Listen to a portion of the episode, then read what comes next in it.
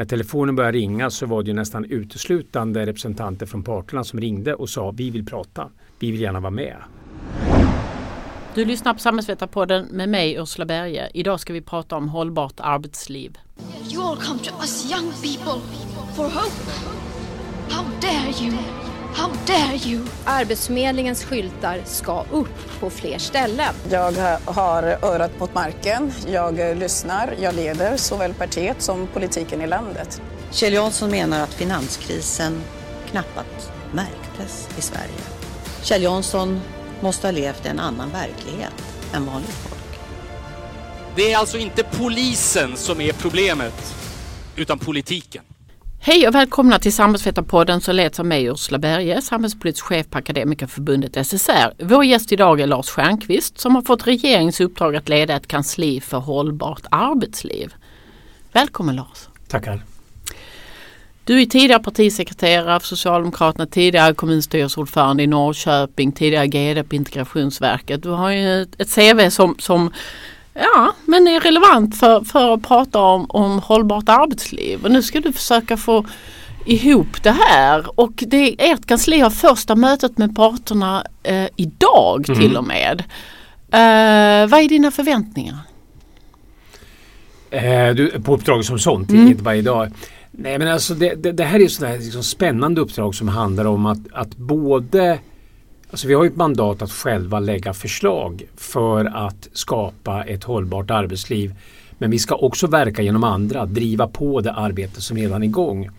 Och, och min ambition är ju att, att vi självklart ska göra skillnad och första förutsättningen för det och därför är dagens möte viktigt. Det är att vi bygger upp eh, förtroliga relationer med arbetsmarknadens parter. Så det är liksom första steget. Men dess, i förlängningen handlar det naturligtvis om att, att lösa en av våra riktigt stora samhällsutmaningar. Nämligen hur ska vi i framtiden klara av kompetensförsörjningen och ska vi klara av finansieringen av välfärden. För att göra det så krävs ett hållbart arbetsliv. Mm. Och då blir ju egentligen min första fråga, vad är ett hållbart arbetsliv? Eh, jättebra fråga. Alltså för mig handlar det ju om eh, att den, den enskilde ska få de förutsättningar som krävs för att klara. Alltså, arbeten kommer att vara krävande och påfrestande i framtiden. Vi kommer aldrig att kunna befria undersköterskan från riktigt svåra arbetsuppgifter. Men i ett hållbart arbetsliv så har anställda de förutsättningar, de redskap, den utbildning, det inflytande som krävs för att klara de uppgifterna. Så att man orkar och vill jobba hela arbetslivet. Det, för mig är det ett, ett hållbart arbetsliv. Jag hittar en formulering i er, er, instruktion där det står att alla ska kunna, orka och vilja jobba ett helt mm. arbetsliv. Men alla, kommer det att funka? Ja, sen är det ju så att, att förutsättningarna skiljer sig så att alla kan inte jobba lika länge. Men man ska jobba så länge som det är tänkt. Eh, sen är det klart att, att vissa jobb eh, kommer att kräva att du, du slutar tidigare. Det mest uppenbara att det är svårt att vara dansare när man är som jag 64. Men, men, eh, men det finns också andra jobb där förutsättningarna är sådana så att det är väldigt svårt att, att jobba högre upp i åldrar. Men andra jobb där är det fullt möjligt. Så det handlar om att skapa ett arbetsliv där du kan och vill och det där vill är ju, är ju viktigt. Man ska inte tvingas varken sluta tidigare än man vill eller, eller eh, jobba längre än vad man kan och orkar och vill. Och när man läser er instruktion så, så ja det heter ju ett kansli för hållbart arbetsliv men det står ofta förlängt arbetsliv. Är detta synonymer eller hur ska jag förstå det? Mm. Eh, inte synonymer, men det, är, eh, det finns ändå en parallell. Eh, och det beror ju helt enkelt på att, att vi i grunden har något, något väldigt, eh, alltså den grunden positiv utveckling i samhället. Vi lever allt längre, vi lever allt friskare ehm, och många lever allt bättre liv. Ehm, men det gör också att, eh, att vi får en befolkningsprofil som gör att balansen mellan människor i förvärvsarbetande ålder och människor som, som eh, Eh, har slutat jobba eller som ännu inte har börjat jobba. Den där rubbas. Så att dels på grund av befolkningsprofilen så kommer vi att att behöva jobba längre för att klara finansieringen av välfärden för att klara kompetensförsörjningen i framtiden. Om bara för att klara behovet av akademiker inom offentlig verksamhet de närmaste decennierna så skulle egentligen den offentliga sektorn behöva anställa varenda utbildad akademiker. Och det förstår ju alla att det måste, finnas, det, måste finnas, det måste finnas några kvar till ingenjörerna och de, och de yrkena inom, inom den privata sektorn. Så att, så att eh, vi kommer inte ifrån, men det betyder inte att man behöver jobba, att alla måste jobba till, till um, de blir äldre och definitivt inte till 75 som någon sa en gång i tiden. Eh, utan, utan det handlar ju lika mycket om att, att ge möjlighet för unga människor att komma snabbare in i arbetslivet. Se till så att du får påfyllnad av kunskaper som gör att du inte avbryter ditt arbetsliv eller att framförallt att du inte slits ut i förtid. Mm. Och jag tänkte precis när, när, det har ju varit en debatt ända sedan pensionsgruppen och den här Göran och Göran-gruppen och så vidare pratade om det här hur vi ska få till ett längre arbetsliv. Så var det väldigt mycket fokus på senare arbetslivsutträde. Mm. Mm. Men som sagt det du nämner här tidigare arbetslivsinträde och färre avbrott. Alltså hur ser du balansen mellan de tre mm. tidsaspekterna? Alltså jag är lite bekymrad. Alltså jag, jag märker ju det. När jag, när jag fick det här uppdraget och började ta de första kontakterna så såg jag att många när man närmar sig de här frågorna får, får skräck i blicken därför att man ser framför sig just att amen, ska vi lösa det här problemet då måste vi jobba betydligt längre än vad vi vill och orkar och kan. Ehm, och då förstår jag att hela liksom, den uppgift som vi har väcker en väldig oro. Ehm, därför så, så, hoppas jag verkligen att, att som första åtgärd är att vi verkligen ska kunna vrida perspektivet därför att varje förlängt år är ju lika viktigt.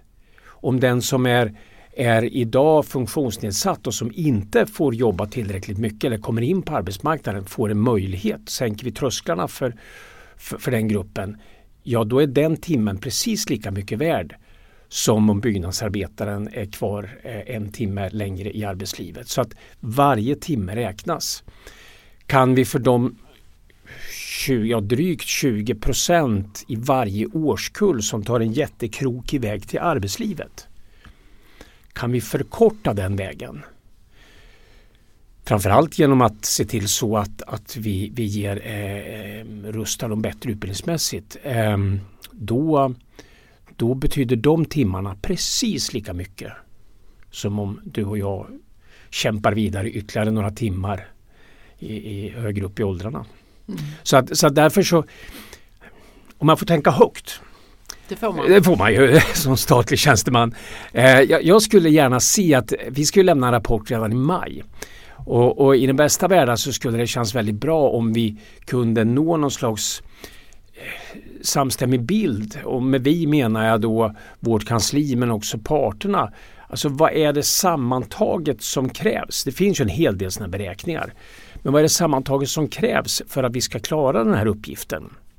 Och då peka på att det behövs åtgärder både i början av arbetslivet, under arbetslivet och i slutet av arbetslivet. För jag tror nämligen att om vi skulle formulera en sån gemensam analys och beskriva den i, i timmar och, och, kronor.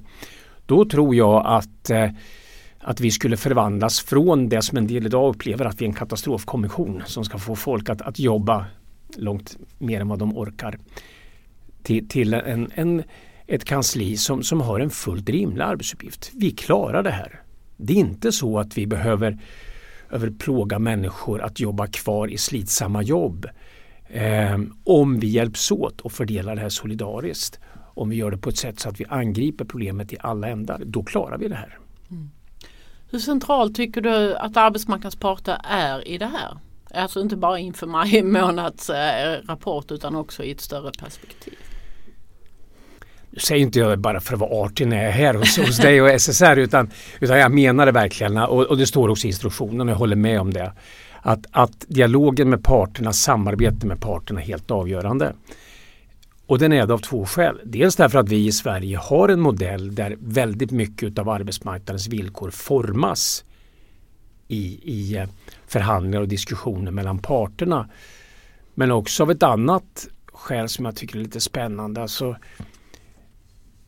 jag vet inte om jag har rätt men, men idag så är det ju politiskt, eh, det är många som talar om polariseringen och att det är svårt att, att nå fram till, till lösningar trots att man kanske i sak inte står så rasande långt ifrån varandra. Men, men det är ett väldigt, väldigt hårt debattklimat politiskt. Men om vi ser samhället i övrigt, inte minst samtalen mellan parterna, så upplever jag ju en helt annan stämning. Jag har nyligen utrett gymnasieskolan och komvux. Ja, de som var pådrivare, de som talade med en röst, ja det var parterna på arbetsmarknaden som hade en gemensam syn. Och det beror ibland på det här. De ser behovet av kompetensförsörjning. De ser hur verkligheten ser ut.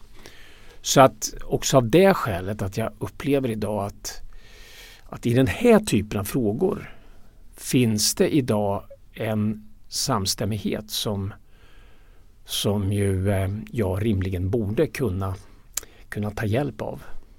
Mm. Den stora arbetsmarknadsreformen med kompetensutveckling och den är ju ja, omfattande. Och, jag tycker överhuvudtaget liksom i samhällspolitiska frågor, energipolitik eh, så, så mm. finns det idag en rätt stor enhet om vad man, ska, vad man ska göra, inte minst från parternas sida. Sen att politiker har svårt att, att, att nå fram till, till breda lösningar eh, det, det, är väl en sak då men, men, men eh, kan man då i de här frågorna är det ju definitivt så att, att eh, om det finns en enighet och en samstämmighet hos parterna om vilket håll man ska gå åt. Mm. Då är det klart att vi kan åstadkomma resultat. Ditt kansli ligger på socialdepartementet och det kommer förmodligen ur, ur, kopplingen till pensionssystemet och pensionsgruppen och så vidare. Men så som du beskriver det här får man ju intrycket av att det är väldigt mycket en arbetsmarknadsfråga. Ja, eh, alltså vi är, ju, vi är ju lite grann sprungna ur pensionsgruppen och diskussionen kring högre pensionsålder att jobba längre. Eh, men, men precis som du pekar på förut, både i instruktionen eh, och, men också på annat sätt så, så, så har ju liksom kansliet fått en bredare uppgift än så. Ehm, men det är klart att vi är också, vi har också liksom ett släktskap med, med, med pensionsgruppens arbete för mig så den där hemvisten känns inte som det allra viktigaste. Ehm, därför att vi är ju ett kansli som ska driva på arbetet i hela regeringskansliet. Och ni har en statssekreterargrupp som består av ganska många ja, departement. Där finns finansen och där finns eh, arbetsmarknad och där finns, finns social. Så att ska vi lyckas måste vi eh, då måste vi liksom eh, spänna över, över fler områden. Det är liksom helt, och det är ju därför vi, vi har kommit till också. Därför att inom det här området hållbart arbetsliv, eh, arbetsmiljöfrågorna så har det tagits väldigt många initiativ, det har tagits väldigt många beslut. Men det svåra i politik är ju inte att fatta beslut. Det svåra är att se till så att det får genomslag i verkligheten. Att, att eh, enskilda löntagare märker av de här besluten. Och det är ju där vi har en, en otroligt viktig roll att se till så att besluten verkligen får genomslagskraft. Jag tänkte hänga kvar lite vid det här ordet hållbart. Eh, för för vi, hållbart är ju lite populärt alltså. Mm. Sustainable. Det, det, vartannat ord i politiken nu är ju det känns det som. Men, men eh, vi, du har ju utvecklat vad det består av. Men för vem är det hållbart? Ska det vara hållbart för individen? Statsfinanserna, arbetsgivarna, pensionssystemet eller det givna svaret är väl att allihop. Mm. Men vad tänker du runt det? Vem är det hållbart för i första hand? I första hand individen. Alltså det, det, är, det är liksom nödvändigt att utgå ifrån den enskilde. Ehm, och, och tittar du bakåt så har, ju, har det ju varit alldeles uppenbart att det finns konflikter. Ehm, och det gör det ju delvis fortfarande mellan mellan den enskildes behov förstås av, av rimliga arbetsvillkor och, och arbetsgivarens önskemål om att, att det ska vara så lönsamt och effektivt som möjligt. Så det är ju inte så att de spänningarna är borta. Men det som har hänt som gör förändrar förutsättningarna, som gör det lättare idag att förena den enskildes behov med samhällets behov och med arbetsgivarnas behov. Det är ju att vi kommer att ha stora bekymmer att få arbetskraften att räcka till. Och det gör ju att, att en del av den här liksom spänningen försvinner därför att alla förstår att vi har inte råd, förutom att det är mänskligt fel, men, men vi har heller inte råd att, att slita ut människor i förtid. Vi måste se till så att vi skapar arbetsvillkor. Vi har inte råd att ha undersköterskor som har minutscheman som, som gör att de, de hela tiden känner sig kedjade eh, och begränsade i sitt arbete. Eh, därför att då kommer vi inte att klara av rekryteringen till de viktiga yrkena i framtiden. Mm. Ni har ju inte uppdraget att uh, lägga förslag vad det gäller trygghetssystemen. Du ska inte lägga ett nytt pensionssystem, vilket vi ska vara glada för kanske. Det ska, det ska du vara jätteglad för att jag inte ska göra. Som jag ska göra så mycket annat så känns det tryggt. Men du har nämnt väldigt mycket arbetsmiljö.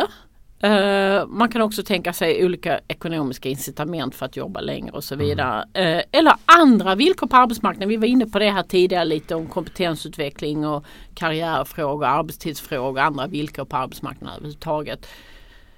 Ja, allt är kanske viktigt men, men vad tänker du är ditt huvudfokus? Alltså vi är just nu inne i ett arbete där vi håller på att prioritera. För det, det, alltså din fråga antyder ju att, att det är så oerhört brett område så vi måste, vi måste begränsa oss. Vi måste börja någonstans. Och då, då, då för vi just nu en diskussion och den ska ju föra i eftermiddag och, och de närmaste veckorna med, med representanter för parterna. Ehm, och, och, man kan ju liksom man kan ju prioritera på lite olika sätt. Man kan välja sakfrågor men man kan också välja delar av arbetsmarknaden där man ser att här är bekymren störst. Och för min del så lutar jag åt att, att, att det finns en poäng att, att göra det. Ehm, tittar vi på, på villkoren så är det trots allt väldigt stora skillnader på arbetsmarknaden. Och det som smärtar mig som gammal kommunpolitiker är ju att tittar vi på, på um, arbetsmiljörelaterade problem så, så um, tyvärr så, så ligger ju många yrken inom den offentliga kommunala sektorn väldigt högt. Och det är klart att, att det där är både en trovärdighetsfråga men, men det handlar också om väldigt många människor. Så att, så att jag lutar ju åt att ska vi liksom Ska vi angripa de här problemen så, så tror jag vi måste göra det dels genom att, att det som jag nämnde förut försöka få en, en samlad bild, analys av hur ser, hur ser den samlade utmaningen ut. Då är väldigt mycket vunnet. Så börja väldigt övergripande men samtidigt se, finns det saker som vi kan göra mer begränsat inom begränsade områden som har effekt? Finns det beslut som inte har fått genomslagskraft? Finns det arbeten som, som är på gång men som inte drivs med tillräckligt och där vi kan spela en roll genom att driva på? Um, men, men vilka exakt det ska vi förstås bestämma tillsammans med andra. Mm. Men om, om jag skulle ställa, problem, eh, ställa frågan till dig, var är det största problemet så nämner du kommun och regionsektorn som ett, ett ja. viktigt.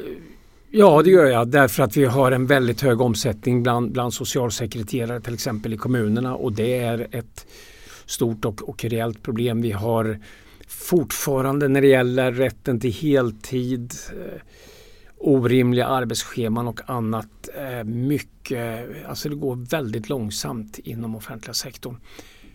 Och det här säger då jag Trots att det är en politiskt styrd verksamhet? Trots att det är en politiskt styrd verksamhet och trots att du just nu tittar i ögonen på, på en person som har varit kommunalråd i 14 år va, som verkligen, verkligen är, är medansvarig för att det går för långsamt. Så att, så att eh, det känns liksom att det där, där är ett område där där det av många skäl är viktigt att, att fundera på om vi kan, kan spela en roll först.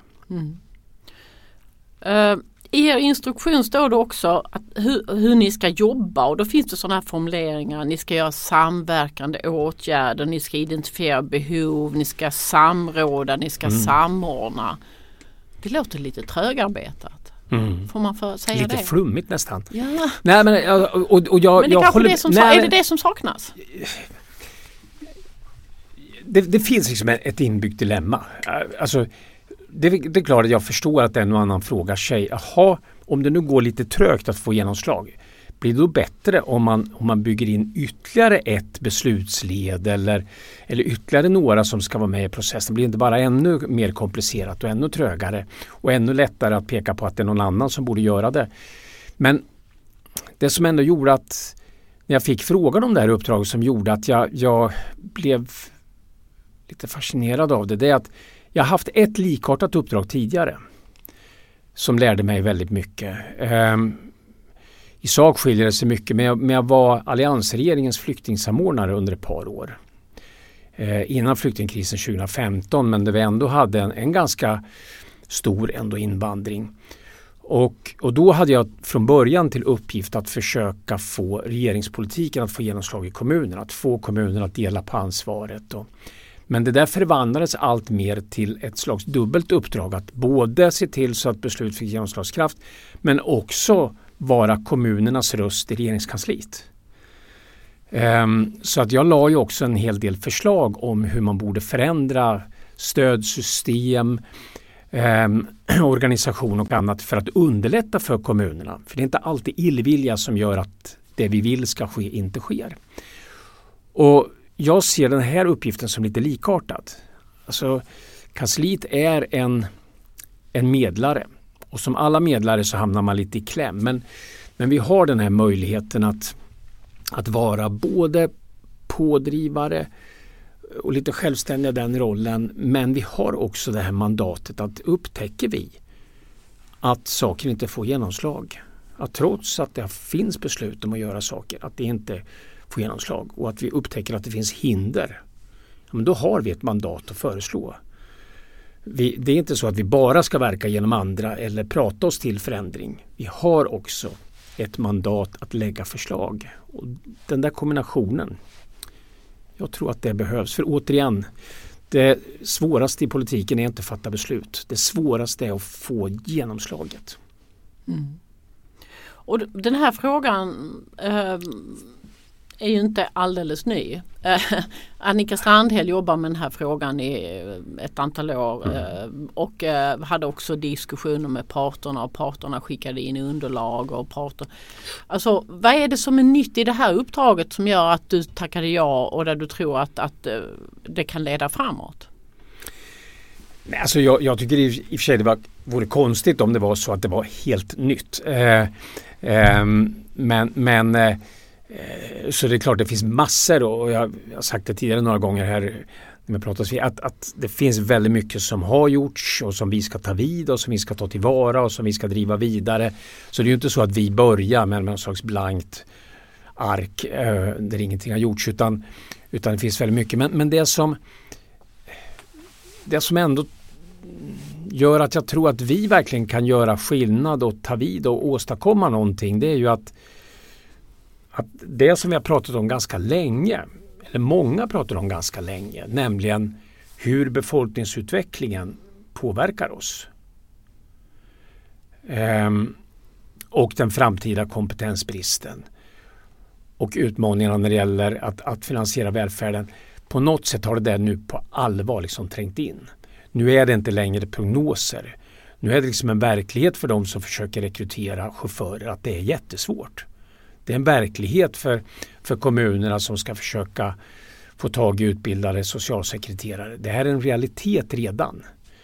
Eh, och det, det, var väl det som gjorde att regeringen, eller det var det som gjorde att regeringen för ett par veckor sedan la en proposition om, om förändring av utbildningssystemet. Att man måste styra mer efter behov. Att det behövs mer samhällelig styrning för att, att förkorta vägen för unga människor in i arbetslivet. Så att jag tror att alltså väldigt mycket av samhällsarbete handlar ju om att göra saker vid rätt tidpunkt. När Fredrik Reinfeldt höll sitt tal eh, och jag lyssnade på det där eh, och jag tillhörde de få i publiken som tyckte att det här är intressant. Sen höll jag inte med om slutsatsen att man skulle jobba till 75 men, men, men, och det var inte riktigt det han sa heller. Men, men, men, eh, och jag förstod att den där bilden sitter kvar och sätter skräck i människor. Men han hade ju en jättepoäng när han beskrev hur samhället förändras och utvecklas. Då var det inte så många som riktigt liksom kände igen den här bilden. Idag finns det en helt annan förståelse. Mm. det, jag tänkte, vad skulle du säga är alltså, metoder? Vi har varit inne på det tidigare här. Man, man, alltså, uh, hur ska det, man, man, kan ändra saker och ting i lag. Uh, man kan ändra saker och ting i form av att man får parterna att göra typ, ty, eh, olika partsöverenskommelser. Man kan ändra instruktioner och tydliga uppdrag till myndigheter. Men om, om man funderar lite på, alltså för den enskilde arbetaren, eh, den anställde så tänker man att det viktiga är väl att vi får till ett, någonting som innebär att vi får friskare arbetsplatser. Som innebär att, att och hur får vi in mer energi i den här friskvården. Då handlar det inte bara om att vi ska få en till friskvårdstimme liksom i vårt kollektivavtal. Utan hur, hur får man in det här frisktänket i eh, på arbetsplatserna. Det är väl egentligen någonstans, ja, hur, hur implementerar du ända ut i kapillärerna? Alltså det är lite, lite cyniska svaret på det där. Det är ju att, att um, det är väldigt svårt att få det att slå igenom fullt ut. Eh, om det inte är så att, att man verkligen förstår att det är viktigt att, att man verkligen behåller all arbetskraft och att alla verkligen behövs. Därför att om vi förlorar någon så kommer vi ha oerhörda svårigheter att få tag på någon annan. Så att, så att det lite cyniska svaret är ju att, att, eh, att den kompetensbrist som vi har är, är både problemet liksom och lösningen. Därför den kommer att skapa en helt annan insikt och vi, jag tycker vi delvis redan märker det en insikt om att, att, att eh, vi verkligen måste ta tillvara alla. Och vi, och vi måste också fundera på hur vi, vi eh, sänker trösklar och, och, anpassar arbetsförhållanden så att de som idag står utanför arbetsmarknaden får en chans att vara med och vara delaktiga. Eh, ta den här synen på deltid som ju har förändrats över tid en del. Ehm, eh, men, men där jag tror att, att eh, liksom utvecklingen gör att vi kommer att få en annorlunda syn. För det är klart att kan någon som idag inte jobbar någonting jobba 20 timmar eller 10 timmar i veckan så är det också 10 timmar mer i arbetslivet. Eh, och precis lika många timmar som om den som redan jobbar mycket jobbar mer. Så att, så att eh, alltså, ekonomiska incitament har en oerhörd kraft. Eh, men också liksom andra faktiska förhållanden som bristen på arbetskraft kommer att, mm. kommer att sätta en väldig press. För om man hårdrar lite så kan man säga att det fanns en tid då arbetsgivaren hade lite, uh, nu hårdrar jag, slit och släng. Alltså ja ja, en försvann, det finns alltid en ny att plocka in. Och nu finns det väldigt mycket retorik som säger att och de anställda är vår viktigaste tillgång och den är jätteviktig. Mm. Alltså ett human relations perspektiv som är jättetydligt. Mm. Men att gå från, från den teorin och den utgångspunkten till en konkret handling som gör att mm. människor kan vara kvar i arbetslivet. Det är väl det språnget. Alltså mm. insikten finns. Man upptäcker kompetensförsörjningsproblematiken mm. är jättestor. Man hittar inte den där personen som bara kan i ett slit och släng förhållande liksom gå in istället. Men att gå från den insikten till den handlingen. Det är där det sitter eller? Ja det gör det. Och, men, men det som är fascinerande är att vårt sätt att tänka, vår inställning till andra människor. Eh, om vi sliter och slänger eller, eller om vi verkligen försöker hitta lösningar och, och, och, och, och verkligen anpassa arbetsförhållanden så att den enskilde får en möjlighet att vara kvar. Vad du väljer beror väldigt mycket på inte bara din egen liksom, inställning utan det beror också väldigt mycket på vilka ekonomiska incitament finns. Um, hur ser förutsättningarna ut när det gäller kompetensutveckling och annat? Alltså den överenskommelse som har träffats tycker jag är jättebra. För det är klart att, att finns det ekonomiska medel det är mycket lättare att slita och slänga när, när det inte finns möjligheter att ge kompetens på fyllnad. Men finns de möjligheterna? Man självklart sätter det en väldig press på arbetsgivarna att, att använda sig av de möjligheterna. Så att det är ändå hoppfulla tycker jag det är ju att att när vi förändrar och skruvar i system och förändrar villkor så påverkar det verkligen vårt sätt att tänka ett sätt att tänka är också det här att eh, det kanske inte är eh, bara fullt friska 30-åringar eh, med ny, ny examen som kan jobba eh, 40 timmar i veckan eller 50 eller 60 som är det jag behöver. Hur får man arbetsgivarna, för min bild är ju fortfarande att arbetsgivarna ställer, ställer krav på, på en person som ska in som inte finns. Men det finns en massa andra som, som ja, du är lite inne på det tidigare också, som kan leverera om man ändrar bilden av vad min, mina anställda är. Ja, och, och ja, ja, det är möjligt alltså att, att, att eh, konkurrensen om arbetskraften också kommer att göra eller bidra till att du, du får andra sätt eller du inser att du måste liksom mäta människors prestationer på ett annat sätt. Alltså idag handlar det ju väldigt mycket om att räkna timmar, att, att räkna liksom resultat på det viset. Inte minst inom offentlig verksamhet handlar det ju väldigt mycket om, om, om det. Eh, inte så mycket vad är det du åstadkommer? Vad är det du bidrar med? Vad blir effekten av det du gör? Och, och, och jag tror att en sak som verkligen skulle bidra till att förändra perspektivet och synen på människor det är ju om vi ägnade mer tid åt att fundera på eh, vad är det för, för effekter som, som, eh, som du åstadkommer. Där har ju pandemin faktiskt, som ju många påtalat, faktiskt inneburit någonting. Alltså det viktigaste är inte hur många timmar du är på kontoret. Det är inte det som är det viktiga. Och hur många timmar du jobbar på kvällen. Det viktiga är faktiskt vad du åstadkommer. Var du gör det, när du gör det. Det är kanske inte helt centralt. Det är inte så att du behöver kontrollera varenda arbetsmoment som arbetsgivare för det kan du inte om, om folk jobbar hemma. Men jag hoppas att den där insikten finns kvar att även i fortsättningen mer tar hänsyn till ja, men vad är det människor faktiskt kan bidra med. Hur, vad är effekten av det du gör?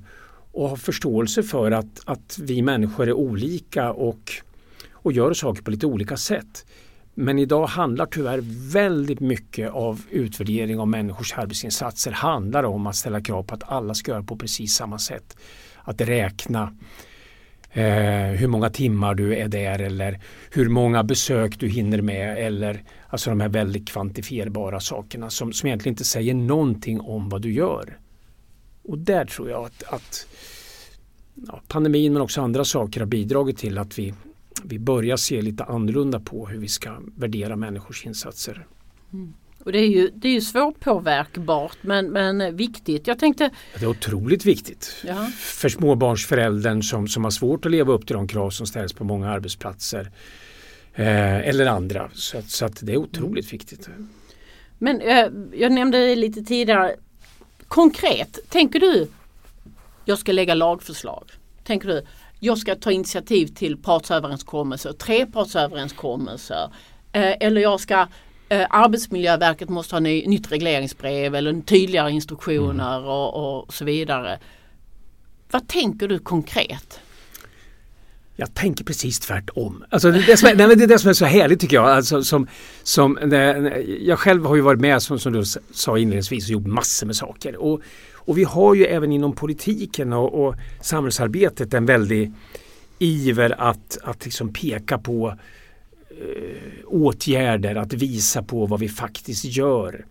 Och, och, är det någonting som jag har kommit fram till under alla år som jag sysslat med, med samhällsarbete så är det ju att det är fel ändå att börja i att fundera på vad ska jag lägga för lagförslag eller, eller vad ska jag skriva i debattartikeln nästa vecka. Utan om du verkligen vill göra saker som, som leder till förändring så måste du först borra ner ordentligt och skaffa dig kunskaper, analysera, ta reda på hur ser förhållandena ut på riktigt. Ehm, jag nämnde förut, jag, jag var ju särskild utredare för gymnasieskolan och, och, och vuxenutbildningen och det var otroligt roligt. Och jag vet att det fanns en del i, av mina kollegor där som sa att ja, men, nu har vi suttit i ett år, vi har banne inte skrivit ett enda förslag. Måste vi inte nu börja producera? Och så vi har lärt oss massor. Vi har fått fram nya kunskaper om hur utbildningssystemet fungerar. Snacka om att vi har liksom bäddat för att så småningom kunna komma med förslag. Och jag hoppas att jag ska ska, och jag har ju den tiden på mig, jag ska hålla på till 2024. Så att jag hoppas att jag ska kunna, kunna eh, skaffa mig och att vi ska kunna bidra till en, en, en, en eh, analys, en, en, en bild av hur arbetsmarknaden ser ut och utvecklas som verkligen kan hjälpa oss och andra att fatta klokare beslut. Sen är det klart under resans gång så kommer vi att stöta på saker. Ett avtal som inte fungerar riktigt så som det är tänkt eller en lag som, som är motsägelsefull därför att den krockar med en annan lag. Och då kommer vi säkert att lägga förslag och då kommer jag att, att eh, skriva och, och mera eh, operativt agera. Men, men när jag gör det då, då gör jag det därför att jag vet att det här är viktigt, det här har effekt, det här spelar roll för det uppdrag som vi har. Eh, inte därför att jag känner mig stressad att åstadkomma någonting snabbt utan, utan jag gör det därför att vi har gjort en grundlig analys. Och den, det är den vi håller på med nu. Vi håller på med den här analysen för att se det problem som vi ska försöka bidra till att lösa. Eh, hur, hur, ja, vad, vad, kräver det sammantaget av oss eh, i, i samhället? Och har vi den analysen då då har vi bäddat för att, att sen så småningom också kunna åtgärda de här konkreta sakerna som du säger och lägga de här konkreta förslagen. Och en del är väl då den här som vi kan kalla infrastrukturen. Det andra saker kanske att det inte kanske är infrastrukturen som är det allra största problemet utan att få de här olika delarna att fungera tillsammans. Alltså det ni har som uppdrag att samordna och, och samråda och, och, få den ena handen och, och förstå vad den andra gör. Mm. Och att det kanske inte behövs så mycket lagändringar för det utan mer action. Nej, alltså för, för, att återigen göra, jag vet att den haltar liksom, men, men, men, eh, under min tid som flyktingsamordnare då, när, man kom till kommuner och, och frågade var, varför tar ni inte emot? Mm, alltså, regeringen har sagt och riksdagen har sagt och så och när de då beskrev, jo men vi har faktiskt försökt men på grund av de här skälen så har vi liksom inte fått till det tillsammans med, med statliga myndigheter. Och i några fall hade de faktiskt en poäng. Mm. Och, och, det är klart att när vi sen så småningom då kom med förslag på hur man skulle ändra bidragssystemet så att en liten kommun med sårbar ekonomi inte behövde ligga ute med massor med pengar och osäkerhet utan faktiskt kunna ha en långsiktighet i sin planering. Ja, men det är klart att, att det, det spelade roll. Och på samma sätt tror jag eh, här också kommer vi att springa på den här typen av frågor där vi ser att ja, men här, här, här finns det faktiskt en, en, eh, en regel eller en företeelse som på något sätt gör det svårt att åstadkomma det som, som, som man har kommit överens om att man borde göra. Ja men då, då kan vi i så fall eh, komma med skarpa förslag för att förändra det. Mm.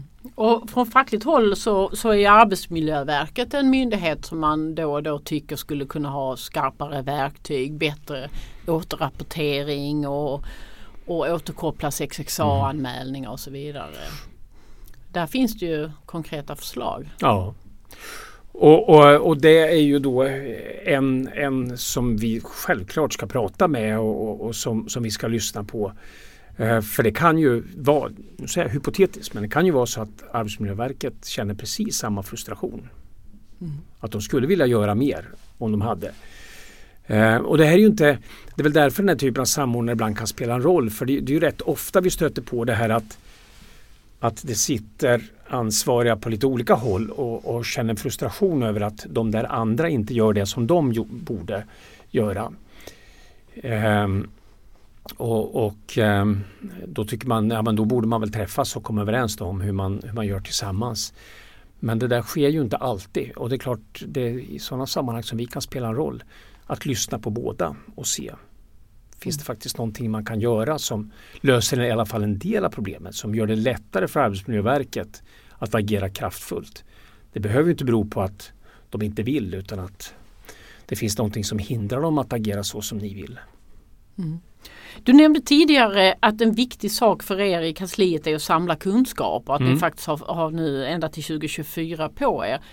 Arbetsmiljöforskning och den kunskap vi faktiskt, faktiskt har om arbetsmarknaden är ju otroligt central. Samtidigt så fanns det ett arbetslivsinstitut som inte finns längre och så vidare. Eh, parallellt med detta så gör till exempel eh, kommunerna och regionerna genom partssamverkan något som heter Sunt arbetsliv där man slussar in 50 miljoner i, mm. för att arbetsmiljöforska. Eh, hur kan man stärka arbetsmiljöforskningen förutom det ni gör själva inom kansliet? Eller ta tillvara den kunskap som finns? Mm. Alltså ofta tror jag det handlar väldigt mycket om det, att, att ta tillvara. Men, men, men jag, jag, ähm, jag har inte något bra svar på det. Alltså jag, jag, jag vet ju att det pågår väldigt mycket forskning. Och, och men det är det som inom många områden det här att, att ofta är liksom steget ifrån forskningen till, till att, att faktiskt använda kunskaperna. Det där är ju sån där som gordisk knut som um, men, men på vilket sätt vi kan bidra där, eh, det, det, det är för tidigt för mig att svara på. Jag hörde ju när, tidigt i podden här att du sa att du var 64 år. Det finns en otroligt stark norm att man ska Snart ska jag säga. Alltså, såg mig faktiskt. Ja, men snart är det. Ja, snart. Mm. Nej, men det finns ju en jättestark norm som, som, eh, som säger att man ska pensionera sig vid 65 år. Mm. Uh, varför finns den och vad beror den på? Och hur ska ni bryta den om ni ska bryta den? Bra fråga. Ja den är jättebra och, och jag, jag, jag funderar mycket på den. Alltså överhuvudtaget vår syn på, på arbete. Det finns väldigt mycket gott i det men alltså överhuvudtaget så sitter det otroligt mycket av, av, av svensk identitet i yrket. Det är nästan det första vi frågar när vi träffas. Vad gör du? Och då menar man inte vad vad är det du har för stor passion på fritiden utan då handlar det om, om jobbet. Och, och, och, men också hur länge du ska jobba är också ganska väl cementerat. Eh, jag och hur mycket du ska jobba.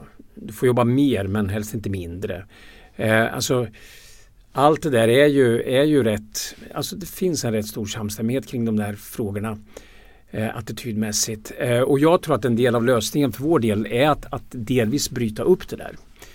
Eh, jobbet ska vara viktigt och, och, din, din yrkesidentitet. Men vi kommer att byta yrken många gånger i framtiden, ännu mer än vad vi har gjort tidigare. Men vi måste också göra arbetslivet mera anpassat efter den enskilde och då, då varierar det. En del yrken gör det möjligt att jobba länge. Eh, och det finns de som, det är det som är så märkligt, det finns de som är otroligt frustrerade över att behöva gå vid 65. De känner trycket. Inte nödvändigtvis från arbetsgivaren, från arbetskompisarna. Att nu ska jag lämna plats för nästa. Trots att de orkar och vill fortsätta. Och så finns det andra yrken och andra personer som, som eh, eh, stapplar fram för att orka till den där gränsen. Och det är klart att vi då måste försöka hitta sätt där den som orkar och vill jobba längre får den möjligheten. Och den som inte kan och inte vill får möjlighet att sluta tidigare. Och det kräver ju, det är ju lätt att säga i teorin. Men, men det svåra är ju att också åstadkomma ekonomiska villkor som gör att det där blir möjligt. Och skapa en rättvisa i ett sådant system och det är inte busenkelt. Men, men, eh, men eh, att vi behöver ha mer flexibla liksom, förhållanden i arbetslivet är ju helt nödvändigt. Jag har varit oerhört privilegierad. Eh, jag ser ju inte 65 som någon jag längtar inte till 65-årsdagen av det skälet. Jag vill fortsätta jobba. Jag liksom ja, du ska jobba 2024 i alla fall. Ja, jag ska jobba med det. Men jag kommer jobba ännu. Jag, ja. Grunden är jag liksom numera eh, återigen frilansjournalist och skriver. Mm. Och, och, det kommer jag ju göra till dess att, att någon sliter datorn i händerna på mig och säger att nu orkar vi inte läsa mer av det där. Um, men men jag, jag själv har ju liksom svårt att se det är ju inte så att jag liksom längtar efter att sluta. Men här ehm. kan man ju säga att både pensionssystemet, är att det är antalet år man jobbar som, som spelar roll för vilken pension ja. du får. Men också lagen i form av LAS har mm. ju tickat upp med åldrarna ja. men inte riktigt eh, värderingarna. Nej, alltså de har inte. Alltså, och de, de här alltså, normer och attityder påverkas väldigt långsamt. Men, men som vi var inne på tidigare, det som jag ändå tycker är hoppfullt det är ju att, att eh, när vi justerar system när vi inför stimulanser eller, eller andra liksom regelförändringar så påverkar de vårt sätt att vara och på sikt också attityder och värderingar. Ehm, och, och, här behöver vi en, en förskjutning i synen på vad, vad är liksom lämpligt, vad är rätt? Ehm, Och inte minst behöver vi göra det med tanke på det liksom absurda förhållandet att vi har en, ta min egen hemkommun, för ursäkta jag pratar om Norrköping, men, men, men den är bra som, som illustration. Vi har en jättestor brist på arbetskraft. Idag så säger företagen i Norrköping att det som hämmar dem mer än någonting annat så är det bristen på arbetskraft. Det som begränsar tillväxten. Och så har vi 3 500 långtidsarbetslösa. Och jag känner ju en hel del av dem. Och det är klart att några av dem, de, de har det, det väldiga svårigheter liksom att, att, att anpassa sig till de villkor som gäller i arbetslivet. Men väldigt många av dem skulle ju kunna eh, om man anpassar villkoren. Så att det är klart att, att, eh, att inte minst för att, att klara det problemet så måste vi förändra synen på hur mycket du ska jobba och, och, och liksom kraven och villkoren. Om du ska få med alla. Vad tänker du? I, I Danmark så har det kommit ett förslag som heter Arne-pensionen som mm. innebär att de som inte kan jobba eh, långt upp i åldrarna för de är utslitna. Det fanns någon hamnarbetare som hette Arne där som var 60 år och som inte såg framför sig att man skulle kunna jobba till 75 som Fredrik Reinfeldt eh, föreslog. Inte för Danmark men väl för Sverige. Mm. Men vad tänker du, går Danmark en annan väg eller är det här eh, två sidor av samma mynt? Alltså Danmark har ju en liten annan situation. Danmark är lite spännande därför att trots att vi är så väldigt lika så just när det gäller synen på arbete och, och, arbetsvillkor så är det ganska stora skillnader mellan det svenska och det danska samhället vågar jag påstå utan att vara jätteinsatt. Men, men de har ju haft en lång debatt om, de hade ju system som hette efterlön länge som var oerhört generöst där du, där du kunde lämna redan en bra bit före 60 med, med bra villkor. Ehm, och vilket väldigt många utnyttjade. Ehm, sen togs det bort därför att de såg samma situation som vi, befolkningsutvecklingen. Och, och, så blev det väldigt starka reaktioner och de såg de negativa sidorna och nu gör man, om jag har fattat det rätt, så tar man liksom ett steg tillbaka, inte fullt ut men ändå till, till lite mer flexibelt. Och där, ja, men där tror jag att vi är lite grann i samma fas. Alltså vi, vi behöver också liksom fundera på, vi har ju också gjort en del förändringar av delpension och annat som, som jag kan förstå varför man tog bort liksom ganska generösa villkor för att sluta tidigt. Men, men, men där vi nu behöver fundera på hur vi ändå gör villkoren mer flexibla. Helt enkelt därför att, att vi eh, behöver se till så att, att villkoren blir sådana så att människor orkar jobba längre och får villkor som gör att de vill jobba längre. Och då tror jag att det finns en del att, att inspireras av när det gäller det här danska. Det ska bli jättespännande att följa det. Mm, vad, vad det får för effekter. Men Så. grundtanken, jag tycker det, det finns en hel del sympatiskt med den. Mm. Och avslutningsvis så ska du nu träffa parterna för första gången här i, idag.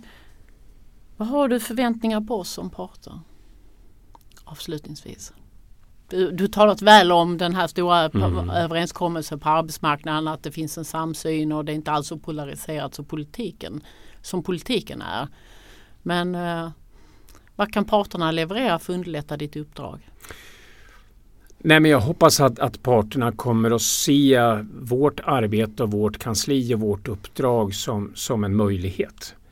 Det här är ett sätt att, att få hjälp och, och driva på arbetet. Uh, och att man, man uh, verkligen kommer att delta. Och där känner man faktiskt ganska lugn. Uh, det var lite fascinerande att, att, när, vi, när vi tillsattes så när telefonen började ringa så var det nästan uteslutande representanter från parterna som ringde och sa vi vill prata. Vi vill gärna vara med. Hur tänker ni lägga upp arbetet? Finns det någon roll för oss? Otroligt positivt. Och, och, när vi började forma hur vi skulle organisera dialogen med arbetsmarknadens parter så första reaktionen vi fick det var Ja första var ju att de som vi frågade eh, kan ni tänka er att vara med? Så sa de absolut alla. Men så var det ytterligare några som hörde av sig och sa men vi vill också vara med. Så nu har vi liksom vidgat kretsen och försökt hitta ett arbete där vi kan få med ännu fler. Och där vi ska ha både både eh, regelbundna samråd med centralorganisationerna men där vi också ska ska för den privata, statliga och, och, och eh, kommunala sidan också ha dialog och, och diskussioner med parterna för respektive sektor för att verkligen se till så att vi fångar in allt engagemang. Så att det som jag behöver än så länge verkar jag bli bönhörd ordentligt. Engagemanget verkar finnas. Det låter härligt. Lycka till Lars. Tack så mycket. Tack för att du kom hit. Tack. Det var allt från Samhällsvetarpodden den här veckan. Du hittar oss där du hittar andra podcasts. Samhällsvetarpodden görs av Akademikerförbundet SSR, Sveriges ledande samhällsvetarförbund.